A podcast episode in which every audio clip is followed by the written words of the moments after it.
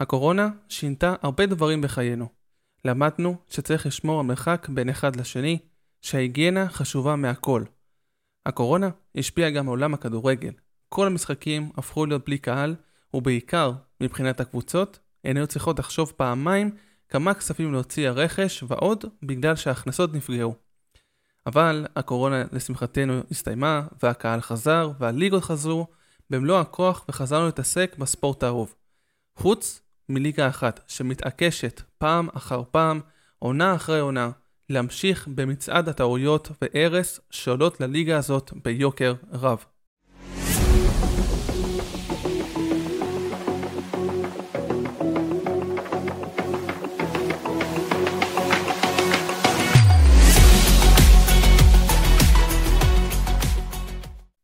אז שלום לכולם, כאן איגנסו ברנבאום, ואתם על דיבורי טכנו ספורט, והפעם הליגה הספרדית בכדורגל אה, גברים כמובן. גילוי נאות, אני עוד ברצלונה, ובאופן אישי זאת ליגה שאני ממש ממש אוהב, וחורה לי וחבל לי, באמת עצוב לי לראות את הליגה הזאת, איך היא מתנהלת מאז אה, עידן הקורונה שנגמר, מאז שכל הדבר הזה התחיל, ועד היום שזה מחמיר קיץ אחר קיץ, ויש לזה כמה וכמה סיבות. ובפרק הזה ננסה לתמצת את הסיבות האלו, כי למען האמת, ממה שאני מסתובב ורואה ברשת, לא דיברו מספיק, על, לא מדברים מספיק על הליגה הזאת. כמובן שכן, יש פודקאסטים, כן יש אה, פודים מהדברים האלו, ברור. אבל לא מתייחסים למצב של הליגה, אלא לשתי קבוצות, ברצלונה ורעל מדריד, שמצד אחד הן הקבוצות הכי פופולריות בספרד, בין הכי פופולריות בעולם, יש שאומרו גם שתי הפופולריות, אה, שתיים, שהן הכי פופולריות בעולם אפילו. אבל אני רוצה להתייחס גם לליגה בכלליות, שהיא באמת הולכת, לא, לא אגיד לאבדון, אבל למין דרך כזאת ששאר הליגות הולכות למקום אחר, והליגה הספרדית מתעקשת להישאר במקום וללכת אחורה. אז כמה מהסיבות האלו, ונתחיל אולי עם הסיבה המרכזית, לפחות כרגע בשנים האחרונות, וזה נשיא על הליגה, חביר טבעס, ש... חוץ מזה שהוא סוג של דיקטטור ספורטיבי, אם אפשר לקרוא לזה ככה, שהוא גם מתמודד לבחירות הבאות לנשיאות של הליגה, שהוא רוצה להישאר, הוא רוצה להמשיך למתג את, ה, את הליגה שלטענתו והשקפתו היא בדרך הנכונה, למרות שזה לא נראה כך בכלל, והפערים הולכים ונהיים גדולים יותר ויותר. אז uh, חבר טבעס, אחרי שנגמר עידן הקורונה, וכאמור, הקבוצות שהתקשו להוציא כספים בגלל ש... א', אין קהל, ב', יש פחות צפייה, זאת אומרת, הרבה דברים נפגעו, וגם כשהליגות חזרו, כי כזכור הליגות התבטלו גם, וגם זו תקופה שהקבוצה עדיין קיימת, זאת אומרת שהקבוצה גם לא נחבאת, סוגרת השער וזהו, אלא היא צריכה להתקיים, ואלא איך, כי אין משחקים. אז כל הדברים האלו הובילו לכך שהקבוצות נכנסו להלוואות, נכנסו לקשיים כלכליים. אה, קבוצות לפחות בליגה הראשונה לא, אה, לא קרסו כלכלית, לא פשטו את הרגל, כן היו בכיוון לשם צריך להגיד. אבל זה לא קרה. אבל עדיין הם הצטרכו לעזרה והיו צריכות איכשהו לצאת מהמשבר הזה או להמשיך הלאה. שכאמור, הקורונה כבר מאחורינו, והעונות, אה, בשנתיים שלוש האחרונות העונות כבר אה, מתקיימות כסדרן, והליגה הספרדית רוצה, רצתה גם להתקיים כסדרה. ולכן חבר טבעס הביא סוג של הסכם שכאילו מועיל לטובת הקבוצות, הסכם CBC הוא נקרא זכויות השידור ל-25 שנה קדימה. זאת אומרת שהקבוצה מפקידה את, ה, את הרכוש הכלכלי, שאת, את הזיכיון של זכויות השידור ל-25 שנה קדימה. א', זה המון, זה לא קיים כמעט בשום ליגה, אם בכלל. ודבר שני, שכל קבוצה תקבל באמת יחסית לסכום ולשנים, באמת גרושים מסביבות ה-50-60 מיליון יורו, זה כלום ושום דבר. עכשיו צריך להגיד, בספרד, בשונה מהפרמייר ליג, או בשונה אפילו מאיטליה או ליגות אחרות, בגלל שיש שתי קבוצות שהן ממש ענקיות, ואין מה לעשות, רמת וברצלונה הם באמת כאלו, אז רוב הזכויות השידור הולכות אליהן, ומשם גם רוב הכסף אה, שברסה והראה לאורך השנה, לאורך העונה.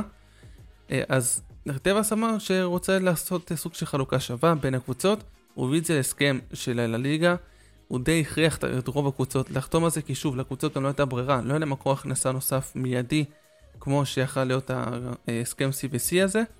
ולכן קבוצות על הליגה חתמו, חוץ משלוש קבוצות, אתלטיק בלבאו, ריאל מדריד וברצלונה. עכשיו, לרמת וברצלונה כן הייתה תוכנית צדדית, מה שאנחנו מכירים כסופר ליג, שהרעיון הזה היום כבר די מת. וופא גם דאגה, אה, בוא נגיד, להרוג את הרעיון הזה די מהר. אז הרעיון הזה, או האידיליה הזאת, או השאיפה, החלום הזה של לפחות ברצלונה, להמון המון כסף שיכול להיכנס, אז כרגע הוא נכנס למגירה ויחכה להזדמנות אחרת, אה, אולי בשנים הבאות.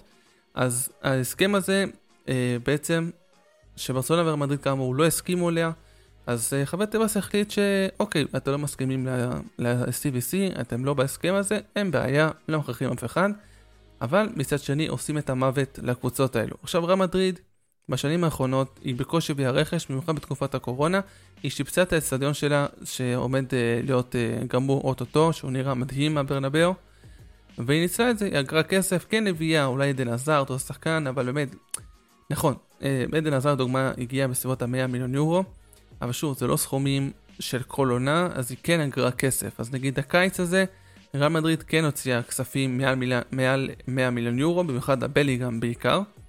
אבל קבוצות אחרות לא עשו את זה, ברצלונה עם פייר פליי מאוד מאוד נוקשה, גם בגלל הקשיים הכלכליים שברטומיאו השאיר אותה, וגם בגלל הסיטואציה של חבר טבעס, ששנה שעברה ברצלונה מכרה הרבה מאוד מהזכויות שידור שלה, מהחלקים של המועדון, בשביל הכנסות מיידיות, וטבעס ראה את זה, ובינואר החליט שלא. אם, אה, אם קבוצה מוכרת חלק מנכסיה, זה לא נכנס כ, כסכום שיכולה לעשות בו רכש להעברות, משהו שלא היה בקיץ, זאת אומרת שהסכמים שברצלונה בנתה עליהם בינואר לא קורים. הם, או גם אם יקרו, הם לא ישפיעו על הרכש, או על התקציב, או על השכר וכל הדברים האלו. משהו שטבעס משנה חוקים תוך כדי תנועה, וזה רק לברצלונה.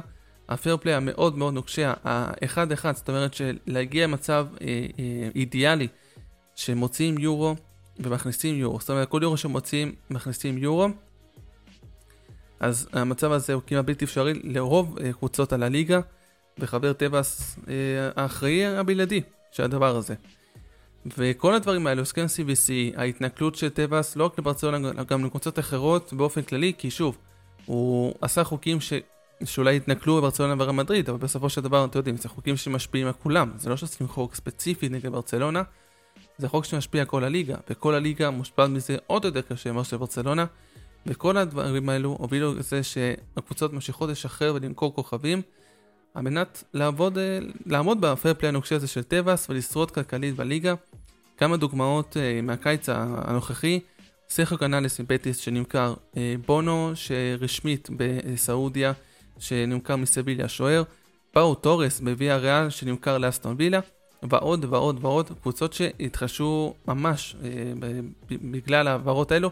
ולנסיה שמכרה את מוסה בידי אדיסון קוואי ששחררה, בקושי הביאה שחקנים. זאת אומרת קבוצות, אני כבר לא מדבר על הדרג היותר קטן אפילו, קבוצות בדרג, בדרג ב', סביליה, ויה ריאל, אה, בטיס, קבוצות שמשפיעות על הליגה, שחזקות בליגה, והן בעצמן מושפעות מהדברים האלו. והן בעצמן צריכות למכור שחקנים כדי לשרוד, וזה באמת באמת משהו שדי מביש, צריך להגיד. אפילו עוד כמה נתונים, עוד כמה דוגמאות מהקיץ הנוכחי, שהוא באמת קיץ שכאילו היה איזשהו גבול ב... לפני, לפני שנתיים של הליגה הזאת, והשנה זה עוד יותר נוסק למטה, בעיקר בגלל הפרמייר שמוציאה כספים בצורה לא נורמלית, ובעיקר בגלל גם סעודיה שנכנסה לתמונה, ששוטף את כל עולם הכדורגל. אז uh, עוד כמה דוגמאות לקיץ הבאמת עצוב, אין, אין מילה אחרת, פשוט עצוב של הליגה הספרדית. אז קחו דוגמה מהשבועות האחרונים, יכול להיות שהנתון לא מדויק, אתם יודעים, לדקה הזאת, אבל כן מהחודש וחצי האחרונים. ברנלי, שחזרה לליגה הראשונה בפרמייר ליג, שאנחנו יודעים, הזכויות שידור שם, בשונה מספרד אגב, כן מחולק באופן שווה, קודם כל זכויות השידור שם במיליארדים, לא, מיליון, לא מאות מיליונים כמו הליגה הספרדית. וגם זה מחולק באופן שווה, זאת אומרת שקבוצה של הליגה מקבלת בסביבות ה-200 מיליון פאונד אה, בשביל לבנות את עצמה לפרמייר ליג, משהו שלא קיים בשום ליגה אחרת, צריך להגיד, ובטח שבטח שלא בליגה הספרדית. אז קחו אפילו דוגמה, ברנלי שחזרה לליגה הראשונה עם המאמן בינסט קומפני, הוציאה אה, בינתיים בקיץ הזה 66 מיליון יורו, קחו בחשבון שאולי הוציאה אפילו טיפה יותר אה, עד השעה הזאתי. זה יותר מברצלונה, אתלטיקו מדריד, אתלטיק בלבאו, סביליה, ויה ריאל, בטיס וסוסיידד ביחד. ביחד. כל הקבוצות האלו ביחד בזבזו סכום עתק במרכאות של 55.6 מיליון יורו. שוב, יכול להיות שיהיו עוד 30 לפה, 20 לפה, אבל שוב, אנחנו מדברים, חוץ מהמדריד, אנחנו מדברים פה על ברצלונה ואתלטיקו, בוא נגיד הקבוצות דרג A, דרג הראשון יחד עם ריאל, וכל שאר הקבוצות בדרג השני, בלבאו, סביליה, ויה ריאל, בטיס, סוסיידד וולנסיה שבכלל לא הביא אף אחד, בגלל זה אפילו לא נכנסת לרשימה הזאת.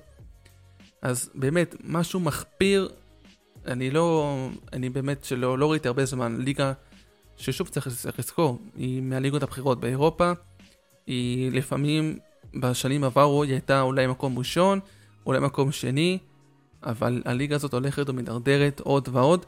עוד איזה דוגמה מתוך הליגה, אז רם מדריד רוצה שהוציאה הכי הרבה כספים מהעונה, בעיקר בגלל בליגאם עם 103 מיליון יורו, יכול להיות שהיא תביא עוד שחקן לקראת סוף הקיץ, במיוחד חלוץ שכל האוהדים רוצים שיביאו עוד חלוץ, אולי עם בפה, אולי זה מישהו אחר, אבל שוב אמרנו, רן מדריד היא מקרה חריג בליגה כי כן אה, שמרה על עצמה כלכלית וכן יש לה כסף בשביל לבזבז אה, על דברים כאלו ואחרים. אז רן מדריד הוציאה 128.5 מיליון יורו, היא המקום הראשון, כאשר המקום השני, שימו לב, אתלטיקו מדריד עם 27 מיליון יורו, אלמריה מקום שלישי עם 12.5 מיליון יורו.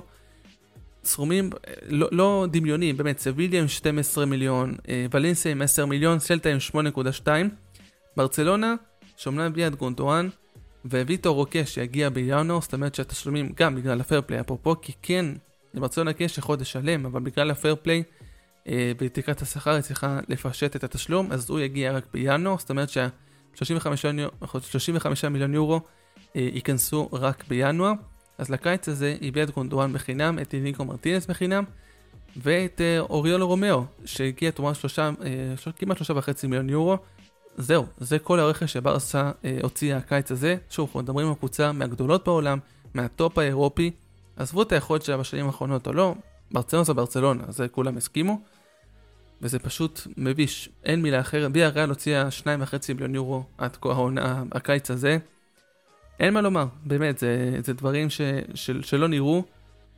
וזה נכון, ב, בחודש האחרון, לקראת פתיחת העונה אה, בשבוע שעבר, הרבה שחקנים לא נרשמו. שוב, ניקח דוגמא ברצלונה, כי אני כן רוצה לתת דוגמה מהקבוצה הגדולה כדי שיבינו מה קורה גם בליגה. 13 שחקנים לא היו רשומים, כמעט רובם שחקני הרכב, ונרשמו עד דקה לפני המשחק, אפילו בלדה עלה למשחק כשחקן נוער, כאילו הספיקו לרשום אותו בגלל ה, אה, להיכנס על תקרת שכר של הפייר פליי.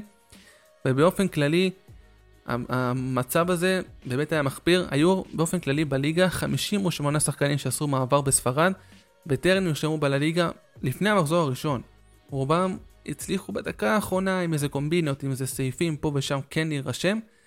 אבל שוב, 58 שחקנים ערב פתיחת העונה לא מצליחים להירשם בגלל חוקי טבעס, בגלל חוקי הפייר המאוד מאוד נוקשים שלא קיימים כמעט בשום ליגה אחרת, בטח שבטח לא בליגה בכירה אה, כמו ספרד. ובאמת, שוב, פשוט לא יאומן מה שקורה שם. הקבוצות כן התחילו להפעיל לחץ אה, בשביל להקל טיפה על הפייר פליי. על הליגה התחילה לדון בזה, לא קיבלה החלטה. כן היה איזשהו שינוי שהפייר פליי במקום שיהיה 1 ל-4, כמו שרוב הקבוצות נמצאות פה, זאת אומרת שעל כל 4 יורו ש, אה, שנכנסים, אפשר להוציא יורו אחד. אה, זה יתאזן סוג של לכל, לכל שני יורו אה, שמכניסים אפשר להוציא יורו אחד במקום 4. זאת אומרת שטיפ טיפה קטן, הפייר פליי גם זה לא ממש, אבל אתם יודעים. זה כאילו מאמץ הלא מאמץ, אבל באופן כללי באמת זה, זה, זה, זה לא יאומן הפערים. הוא עוד נתון אחד אחרון, באמת עוד דוגמה ששוב, נתונים לא מדויקים על השעה, אבל כן מסמלים את הקיץ האחרון. אז הוצאות רכש בליגות הבכירות, וכולל סעודיה, צריך להגיד. הפרמייר ליג הוציאה מעל מיליארד וחצי מיליון יורו, ש... אה, מיליארד, מעל מיליארד וחצי יורו כמובן, לא מיליון, שזה באמת סכום אסטרונומי, זה הגיע למצב של סכומים של מדינה, שזה באמת כאילו סכומים לא נורמליים, וראינו את הדוגמה על ברני שהוציאה יותר כסף מכמעט כל הליגה הספרדית ביחד, שזה בכלל מדהים. הליגה האיטלקית שגם היא במשבר הוציאה 573 מיליון יורו, הצרפתית 494 מיליון יורו, בונדסליגה 451, סעודיה 442 מיליון יורו, סעודיה זה באמת אה, אה, דבר אחר מבחינת הליגה וה, והמסים שם והכל, בליגה הספרדית האחרונה בליגות הבכירות, שוב, לחוץ, להוציא את הסעודים, 252 מיליון יורו, בכלל לא באזור, לא בכיוון בכלל של הסכומים האחרים של הליגות, שלא נדבר בכלל על הפרמייליג, זה בכלל, כן? אבל באמת, סכומים ודברים ש- של- שלא ייאמן שהליגה הספרדית 2023, דברים האלו קורים, וזה בהחלט, בהחלט עצוב. אז המחזור הפתיחה של, ה- של הליגה הספרדית על הליגה, או איך שצריך לקרוא לה, מה- מהעונה, לליגה יהיה ספורטס, הספונסר הראשי של הליגה, גם שינו את הלוגו, גם את הגרפיקה. דברים אה, נחמדים אפשר להגיד, אבל אה, דברים יותר שימושיים, יותר אה, מהותיים לליגה, שמשתמשים בה בכל ליגה, אפילו פה בישראל, פה בישראל זה דרך עבר, אבל בליגות החול משתמשים בה עדיין, זה טכנולוגיית קו השער, שעבר פחות עוזר, ולא מכניסים לליגה את, ה, את המערכת הזאת, כי היא עולה 3.5 מיליון יורו, אז זה הרבה כסף של הליגה, והם בינתיים מחליטים לא להכניס את זה. שוב, טכנולוגיית קו השער, היו הרבה מאוד מחדלים מהדבר הזה בספרד, אנחנו נתייחס עוד מעט גם לעוד משחקים, עוד שערוריות שיפוט שהיו במחזור הזה. אבל אה, שוב, דבר בסיסי שיכול לעזור גם לקבוצות, יכול לעזור בסוף לשופטים, כמו עם עבר גם עם טכנולוגיית קו השער, שמבחינת שלושה מיליון יורו לליגה כזו בכירה, זה לא אמור להיות הרבה כסף, בלשון המעטה אפילו. וזה נראה שהליגה עושה כל מה שהיא, כאמור, כל מה שהיא יכולה כדי להרוס את המותג שלה. ועוד חאבייר טבאס יוצא ואומר שהפרמייר ליג בדרך להרוס, כי אף אחד לא יכול לעמוד בסכומים האלו. הפרמייר ליג בדרך להיהרס ובדרך לא טובה, למקום לא טוב, המותג לא טוב, וזה פשוט אבסורד לשמוע בן אדם כל כך מנותק מהמציאות. באמת שאני נסער, כי שוב, זו ליגה שמאוד חשובה לי, שאני מאוד אוהב, וצריך להסביר את הסיטואציה הזו שהליגה הספרדית נמצאת, שהרבה פעמים אנחנו רואים רכש שפתאום ברצלונה מביאה שחקן שביום רגיל לא הולך אפילו לנוער של ברצלונה, או למילואים של ברצלונה. או שחקנים שלא מתאימים גם קבוצות אחרות גדולות, וצריך להבין את הסיבה למה זה קורה, כי הליגה הזאת באמת, מבחינת הכלכלי, מבחינת ה... אה, לה, אפילו מבחינת הלהקל לקבוצות, אפילו זה לא קורה. ורק היא מכניסה עוד ועוד גלגלים ועוד ועוד, ועוד, ועוד מקלות ל, לרגליים של השחקנים, לגלגלים של הקבוצות, וזה באמת משהו מאוד עצוב כאמור. אז טכנולוגיית כף השער גם היא לא נכנסת, נקווה שלפחות זה יקרה, לפחות משהו מכל הסיפור הזה. ואולי זה בעתיד זה, זה, זה ייכנס בסופו של דבר. אז המחזור הזה, שבאמת התאפיין בשני דברים מאוד מרכזיים לפחות לדעתי. הדבר הראשון, כמות השערים. Uh, בכל המשחקים, חוץ ממשחק של אתלטיקו מדריד באופן די אירוני, לא נכבשו יותר משני שערים uh, לקבוצה המנצחת, אם זה במשחק עם נגמר שוויון אחת או עם הקבוצה המנצחת, כולל רמדריד שניצחה 2-0 את uh, אתלטיק בלבאו בחוץ. אז אנחנו רואים לא יותר בשני שערים, התקפות מאוד דלות, כמות השערים מאוד מאוד קטנות ביחס למחזור פתיחה בליגות אחרות, ולא לדבר בכלל שהבונדסליגה מתחילה גם בשבת הקרובה, שגם היא, היא ליגה שמאוד מאוד התקפית, אז היא אפילו לא נכנסת לנתון הזה כי היא עדיין לא התחילה, וגם הליגה, הליגה האיטלקית עדיין לא התחילה, אז בכלל בהשוואה לליגות שהתחילו, שזה הולנד, שזה אה, בלגיה, שזה כמובן הפרמייר ליג וספרד, היא בהחלט במקומות הנמוכים. ובאופן אירוני, דווקא הקבוצה שמשחקת הכי פחות התקפי בשנים האחרונות, מאז שצ'ולו סימאונה הגיע, קבוצה שלדעת רבים, כולל הדעה שלי, אם יש משחק שלה, אנחנו לא ממהרים ללכת לראות את המשחק הזה, כי אנחנו יודעים שהמשחק הזה הולך להיות אנטי כדורגל מובהק, ודווקא היא מצחת 3-1, ודווקא היא מפקיעה שלושה שערים, מצחת גרנדה, משחקת טוב, באופן די אירוני, הקבוצה ש... אה, שמאופיינת בהגנה ובבורקריות ו... אתה יודע, כל הסופרלטיבים על אוטובוסים והגנות והדבר הכי לא כדורגל שקיים פחות או יותר. דווקא היא מפקיעה את uh, הכי הרבה שערים לקבוצה המנצחת במחזור הזה. וזה מעיד, זה מעיד לרמת הליגה שמפה זה לא הולך, לא יכול להשתפר בק, ב, בכללים האלו, אלא רק יכול להיות יותר ויותר גרוע. נקווה מאוד שבמחזורים הבאים המצב הזה ישתפר, שכן תהיה ליגה מעניינת לפחות בתוך הליגה. אבל שוב, קיץ כזה כמו שעובר ליגה ספרדית, זה קיץ מאוד קשה, שאני מאוד מקווה שקיץ כזה דומה לא יעבור גם בעונה הבאה, כי זה, ילך, זה יהיה יותר ויותר קשה, בעיקר כי הפערים נפתחים כל הזמן. סעודיה שנכנסה לתמונה, והפרמייר ליג, ולפעמים גם בונדסליגה, הפערים נהיים יותר ויותר גדולים. זה לא שהשאר ליגות מחכות לספרד, שתחזור גם להיות התלם, להיות בקו שלהם, ואז כולם ימשיכו קדימה, לא, זה פשוט ילך יותר ויותר גרוע. ובסופו של דבר מה שיקרה, זה שאם יהיו שחקנים בכירים בליגה הספרדית, כמו שעד עכשיו את מסי וגונלדו, או בנזמה, או כוכבים אחרים, לבנדובסקי כרגע של לקראת סוף קריירה. אז אולי, אולי, חוץ מברצלונה ורע מדריד, שום שחקן לא יבוא לליגה הספרדית, להפך יצאו ממנו יותר. וגם, שוב, לרע מדריד ברצלונה, אם יבואו, זה יהיה באורח נס, כי גם ריאל עם כל הכסף ש... שהיא מתנהלת נכון ואוגרת והכל, עדיין להתמודד עם פערי שכר כמו שיש בסעודיה כמובן, אבל כמו שיש בפרמייר ליג ובליגות אחרות, זה באמת משהו כמעט בלתי אפשרי. וראינו הסופר ליג שצריך להעלות אותו, ראינו הסופר ליג שמבחינת כדורגל מקצועית, מבחינת האוהדים אולי זה משהו רע, אבל אפשר להבין את רעל מדריד וברצלונה, את לפורטה ופלונטינו פרץ, אפשר להבין אותם למה הם רצו את הסופר ליג, הסכומים שיכולים להכניס לשם הם עצומים, פי כמה וכמה מהספרד שבקצב הזה רק תחלום בחלומות על הסכומים האלו וגם זה אולי. אז אפשר להבין אותם, כמובן ששוב הרעיון הזה נגנז כי הם רצו להוסיף עוד קבוצות, הפרמייר ליג במצב שלה, למה שבכלל קבוצה בפרמייר ליג תרצה להצטרף לסופר ליג, היא מכניסה יופי של כסף, כל קבוצה מהמקום האחרון עד המקום הראשון, אז אה, מובן למה הרעיון הזה בסופו של דבר אה, סוג של מת, סוג של נעלם, נרדם כזה, ווופא גם דאגה שוב לכסות אותו ולכסות את המגירה, אבל זה מובן שברצונה ומדריד רוצות יותר כסף כי רוצות להתמודד, בסוף הן מתמודדות בליגת האלופות, מגיעות לשלבים המכריעים. זה נכון שריאל זוכה, אבל גם ריאל מדריד היא לא מתחזקת יותר ויותר בכיוון החלוצים, כיוון שחקנים יותר טובים, כי גם להביא שחקן אחד או שניים נקודתיים, בסופו של דבר בתהליך של עוד 3-4 שנים, זה לא יספיק, זה לא יספיק מול הקבוצות יותר בכירות. ועוד משהו קטן ביחס למחזור האחרון, שערוריות השיפוט שגם מראה על הליגה, מראה על התדמית, או יותר נכון פוגעת בתדמית של הליגה. אז אה, שערוריית השיפוט שהיה במשחק של חטאפה בברצלונה, באמת זה היה מפיש. שלחו קרב מכות פחות או יותר של חטאפה, והשופט שם בבית שליטה לגמרי. ואני לא רוצה להתייחס לכל הדברים, כי באמת זה יישמע כאילו אני מתלונן על הקבוצה שבסופו של דבר, אה, כמו שאמרתי בהתחלה, אני יורד, אבל הדבר שהכי הפריע לי בכל הסיפור הזה, גם חוץ מהקטע שאפשרו מכות וברפקים בין דברים אחרים וכל מיני החלטות הזויות, ופנדל שלו שהיה אתמול מול ריק והומצא איזה יד, כל מיני דברים כאלו, אבל התוספת זמן. התוספת זמן שהייתה מחצית ראשונה 10 דקות, מחצית שנייה 9 דקות, 19 דקות תוספת זמן. זה משחק, ש... המשחק שנערך הכי הרבה זמן בליגה, ב... בליגה הספרדית, מאז 2007-2008. משחק שכמעט היה 120 דקות ששחקו בו כמעט 65 דקות בטוטל. בסך הכל זה משהו לא הגיוני. אז משהו שלא תורם גם לרמה של הליגה. גם משחק של אתטיקו מדריד אה, מול גרנדה, מחצית ראשונה בסביבות ה-8 דקות תוספת זמן.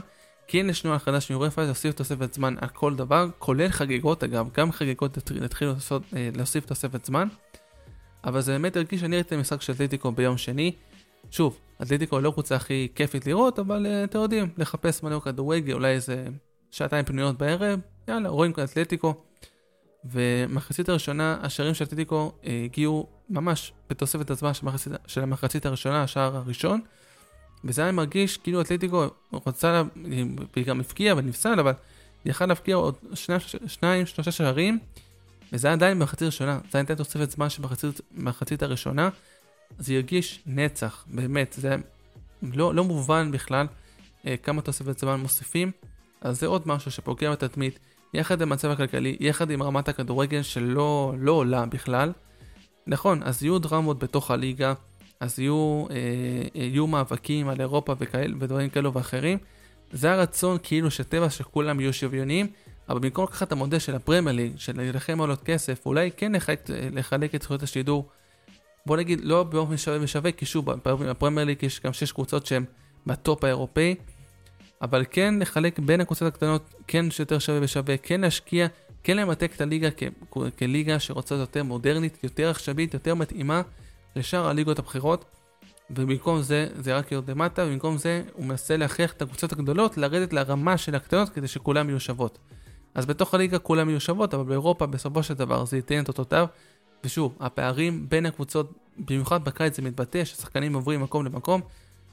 הדוגמה הכי קטנה, שאמרנו קודם, פאו טורס, שהיה מעולה בוויאריאל, עובר לאסטון וילה בפרמייר ליג. עכשיו, מבחינת יכולת, מבחינת כמועדון, כהיסטוריה, ויה ריאל לא נופל מאסטון וילה, אם לא יותר מזה אפילו.